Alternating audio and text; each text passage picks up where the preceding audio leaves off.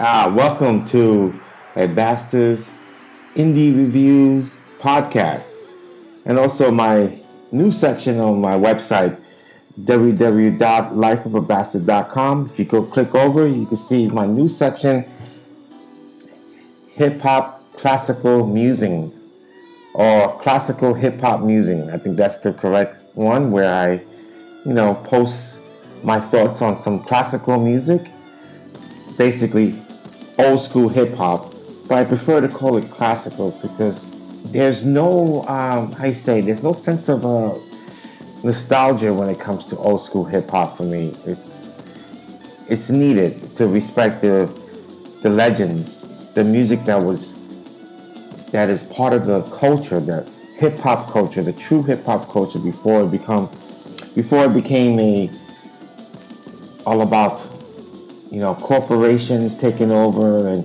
which rapper corporations feel comfortable promoting or the message they want to promote. So instead of me complaining about new music, I like to celebrate classical hip hop. So please check that section out. And um, let's see, I'm still in China and I'm still working on um, Life of a Bastard book series. But what I end up doing is um, is deciding. I decided to re-release Volume One, a much better edited version. I feel like the it could have been edited better, and there's no knock against the copywriter. But for my vision of the book series, I felt it just needed to be a little more fine-tuned, and it's difficult to take a journals and put it to a uh, and find a narrative and and linear storytelling. So that's what I want. So volume one will second edition will come out in January, hopefully January thirtieth, twenty nineteen, and uh, volume two will also come out twenty nineteen. It's ready to come out. I just feel I want to promote my first book as much as I can and release it in different languages. So right now the Portuguese version is done, the Italian version is almost done, and the Spanish version is about fifty percent done. Still working on the Chinese version, but you know, sometimes you run into people who say they can do something and and you tell them, well, yes, it's okay.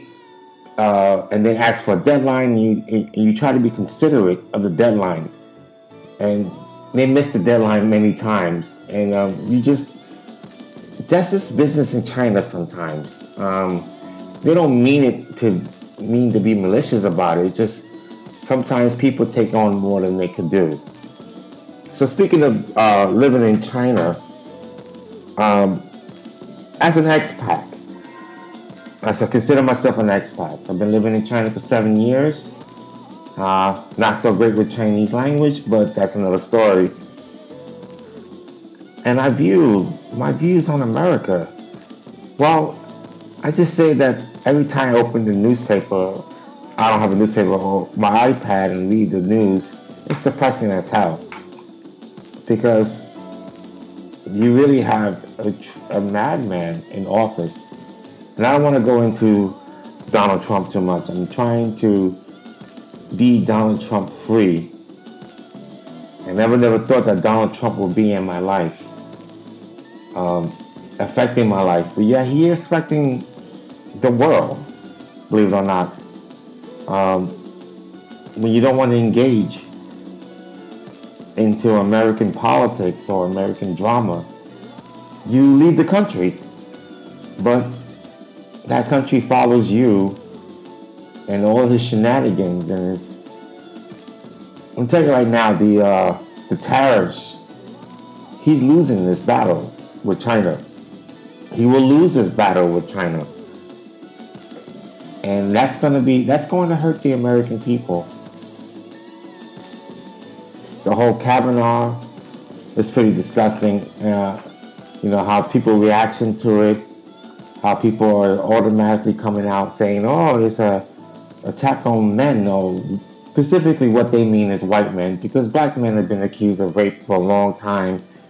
Uh, raped, been accused of rapes and lynched for that. If we look into our history books, you know, the minute somebody questions an, a, a white person in power, automatically becomes about the whole white male group being attacked. And it's not true. We know it's not true. But that is America twenty eighteen. So I don't know how America gets out of Donald Trump. I don't know if he even loses twenty twenty. It seems that uh, he's on a roll.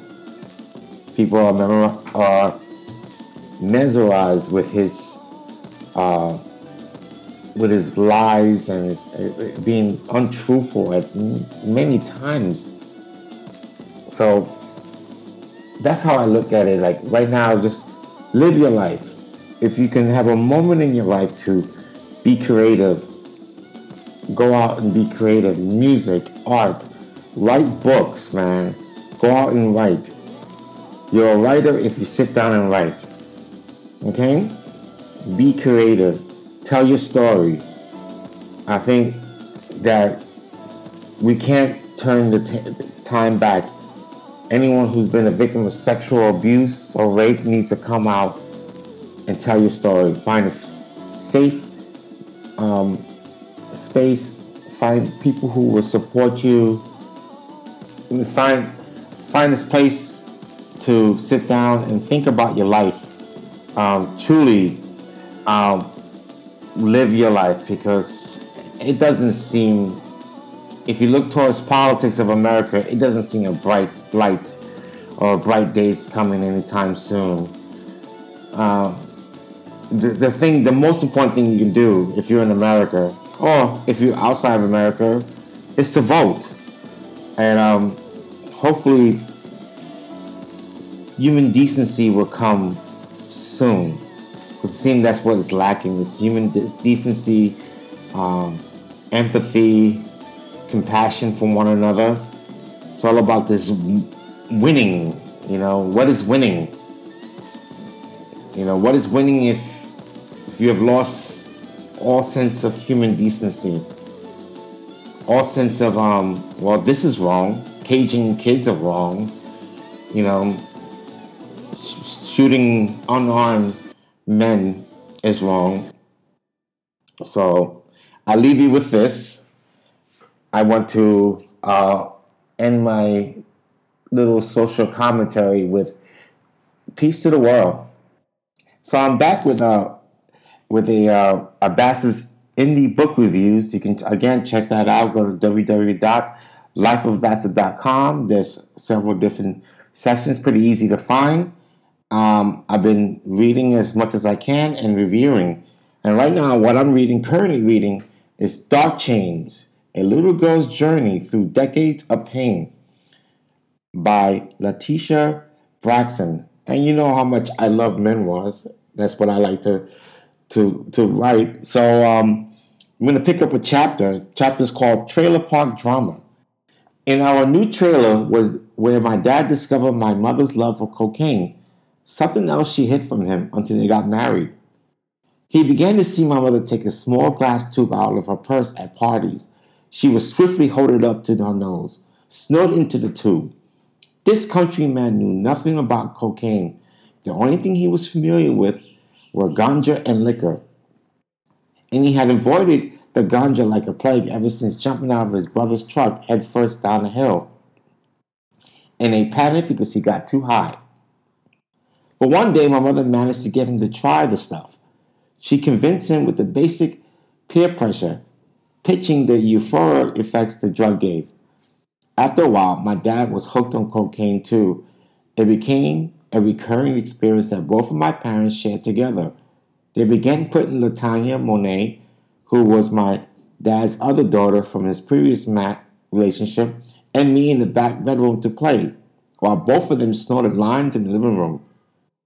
And when my mother wasn't getting high in the living room with my dad, she would go out partying, leaving him to watch us. She loved the nightlife. I guess it was her means of escape. She would get drunk and flirt with any and every man that happened to notice her, sitting on their laps and stroking their egos right in front of everyone. She didn't care who seen her indiscretions.